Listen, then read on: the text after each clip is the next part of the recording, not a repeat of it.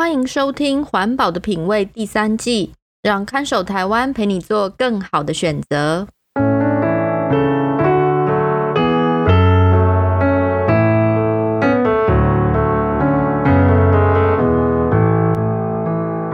各位听众朋友，大家好，欢迎收听《环保的品味》，我是看守台湾的允嘉。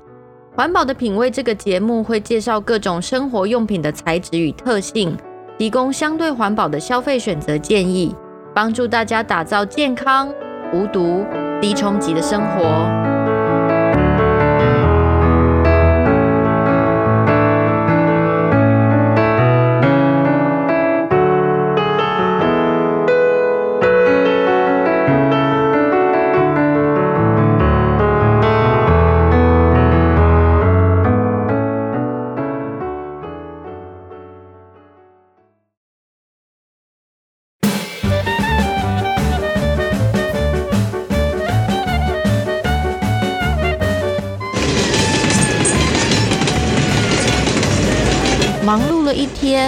我坐在通勤回家的区间车上听音乐，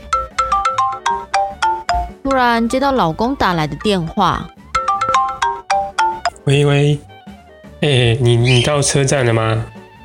那个家里的鸡蛋吃完了，你等一下经过超市的时候，你帮忙买一盒蛋回来好不好？哦，好啊，因为我通勤的路线会经过商店街。早就很习惯老公像这样突然打电话过来叫我买这个买那个。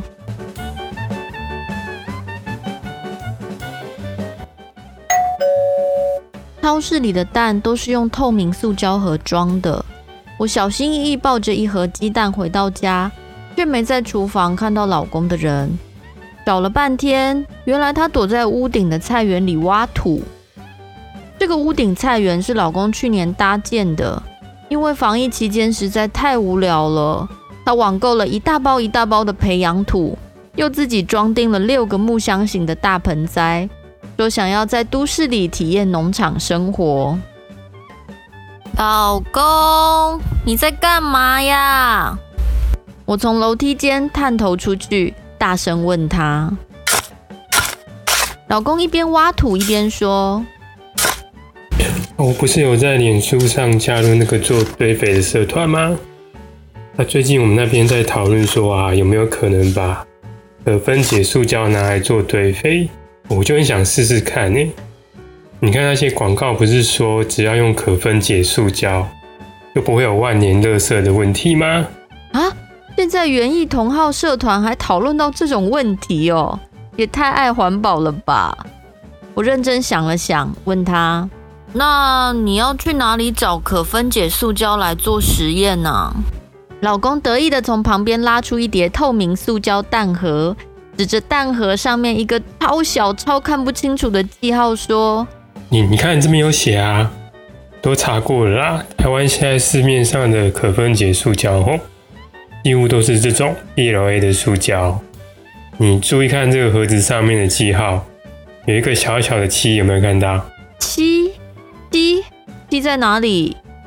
这透明的盒子还要找到一个透明的标记，也太困难了吧！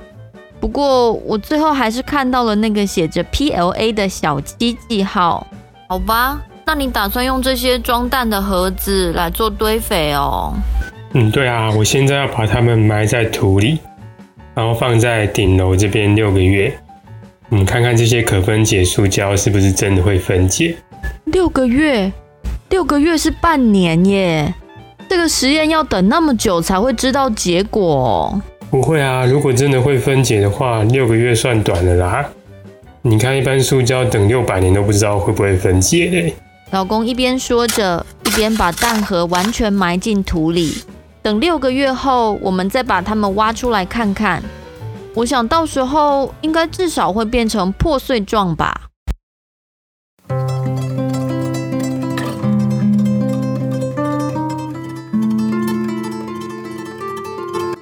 半年，我早就把这件事忘光光了。有一个星期天下午，老公非常激动地跟我宣布他的实验结果：刚刚可分解塑胶完全没有分解。他手上拿着挖出的塑胶蛋盒，除了有点弄脏了，看起来就跟六个月前埋进去的时候没两样。啊？怎么会这样？所以可分解塑胶是骗人的吗？老公说：“嗯，其实也不是这样说啦，这个结果跟我预期的也差不多。应该还要控制温度和湿度才有用。我们自己就这样埋在土里，大概是没办法让它分解。”老公一边说，一边把它埋进盆栽里的六个塑胶蛋盒都挖出来。我把这些蛋盒仔细拿出来一看，突然发现有个地方不太对劲。哎，老公，我说，你这六个蛋盒里面虽然有五个的标记是 PLA，但是这边这一个上面写的好像是 PET 耶。老公听了也大吃一惊。哈哈哈！什么？我们那时候没有看清楚吧？他把我拿的那一盒抢过去看，上面的标记写的果然是一号 PET。原来市面上的塑胶蛋盒一直都混了这两种材质，可能有一大部分是 PLA 做的，但也有一大部分是不能分解的 PET 做的。老公抓抓头说：“啊，这个这样也太混乱了吧？如果连我们这样一个一个看。”都会看错，你觉得清洁队在分类的时候有可能看得清楚吗？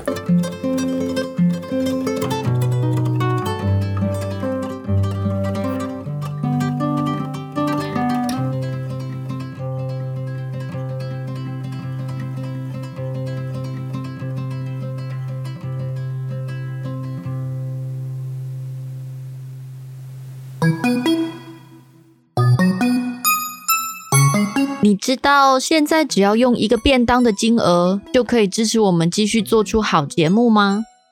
看守台湾协会是台湾这二十年来最关心废弃物循环利用和有毒化学物质的公民团体。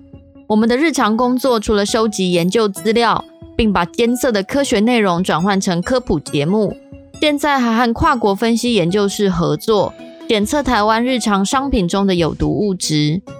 看守台湾是一个非营利组织，因此这些工作都需要广大台湾公民的支持。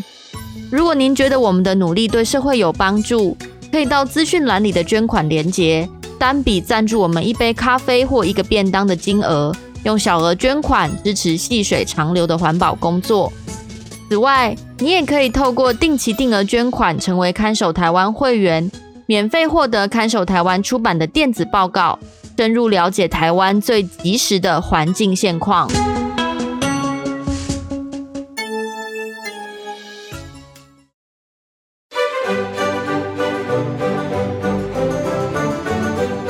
欢迎回到《环保的品味》第三季，我是看守台湾的允嘉。今天的主题是可以分解的塑胶。如果我们先不谈背后那么多复杂的技术，单纯只是想象一下。有一种物质，它的功能类似塑胶，可以防水，也可以做成任意形状，可以当容器，也可以做成用具。但是它不像塑胶丢掉以后，在你有生之年都不会分解，它可以在相对短的时间内回归大地，重新变成自然界的分子。这样的生活用品材料，是不是听起来很不错呢？我们相信，当年努力开发出各种可分解塑胶的制造商，他们的初衷应该也是为了环境好。但是现实中，制造技术和回收环境的限制，导致可分解塑胶变成材质市场上一个令人烦恼的来源。首先遇到的麻烦是，市面上的可分解塑胶和一般塑胶容器不容易快速分类，而如果无法确实分类，有可能整批塑胶都不能回收。台湾现在最常见的可分解塑胶是 PLA，也就是聚乳酸材质。PLA 通常会出现在哪里呢？答案是超市里装生鲜食品的塑胶托盘，以及某些连锁店的饮料杯。当然，还有故事里提到包装鸡蛋的透明塑胶盒。PLA 会跟超市生鲜食品连结在一起，当然有它的历史脉络。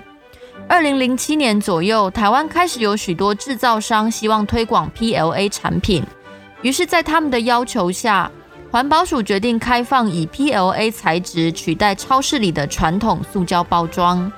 超市卖场可以选择包装减量，或是用 PLA 塑胶取代原本的包装材质，都算符合当时环保署推动对食品包装材的限制。因此，市面上开始同时出现包括 PLA 在内很多种不同塑胶材质制作的塑胶底盘或食品包装盒。这些容器我们统称为平板塑胶容器。在这么多平板塑胶容器当中，有一半的比重比水大，另一半比重小。所以，只要拿一个大水桶，就可以很快把比重不同的塑胶材质区分开来。到这里都还算轻松。问题是，有三种比重大的塑胶材质，在水分法之后，就只能用人力进一步去分类，否则这三种塑胶完全不相容，不能混在一起回收。这三种塑胶就是 PET、PLA 和 PVC。其中呢，最后讲到的这个 PVC 塑胶比较特别，我们在各种场合都呼吁要尽快淘汰这种塑胶，而环保署现在也制定了 PVC 塑胶的部分禁用政策，所以今天我们暂时不谈。这里要请大家注意的是，PET 和 PLA 这两种很常用来制作类似容器，很难分类开来，却又无法一起回收的两种材质。PET 就是做保特瓶的那种塑胶，如果没有混到其他杂质，PET 是很适合回收再制成其他塑胶产品的一种材料。只要不把用过的 PET 容器乱丢，能够做到百分之百回收的话，并不会太不环保。而 PLA 塑胶是号称可分解塑胶，在理念上好像比较进步。不过现实中 PLA 的产量没有那么大。即使只做平板塑胶容器，也无法完全取代 PET。大家势必要面对两种材质混在一起，要手工慢慢分类的情况。而如果觉得这样分类成本太高，不想花时间去做的话，结果就是两种混在一起的容器都丢到焚化炉去烧，本来可以回收的浪费掉了，本来可以分解的也没有发挥它的优势。假如 PLA 塑胶不太适合应用在传统塑胶已经占有优势的项目，那到底可分解塑胶的概念适合用在哪些产品呢？我们觉得生活中有些用过就不可能回收的塑胶袋，也许可以试试看。像是要做堆肥的厨余，可以用 PLA 塑胶袋包装，然后在厨余处理厂一起分解；或是农业要用的土膜，医学要用的缝线。都是可分解塑胶最可以发挥的地方，只是要转型去开发这类产品，制造商需要下很大的决心。总之，我们一般民众能做的，就是在买回这些平板容器后，仔细看好塑胶种类，把它们先分类好，特别是把 PLA 挑出来，后续回收处理商才有可能再制成无杂质的 PET。然，看到回收厂里一堆一堆无法分类的 PET 跟 PLA，等着被送去焚化炉焚毁，就失去我们那么辛苦做回收的意义了。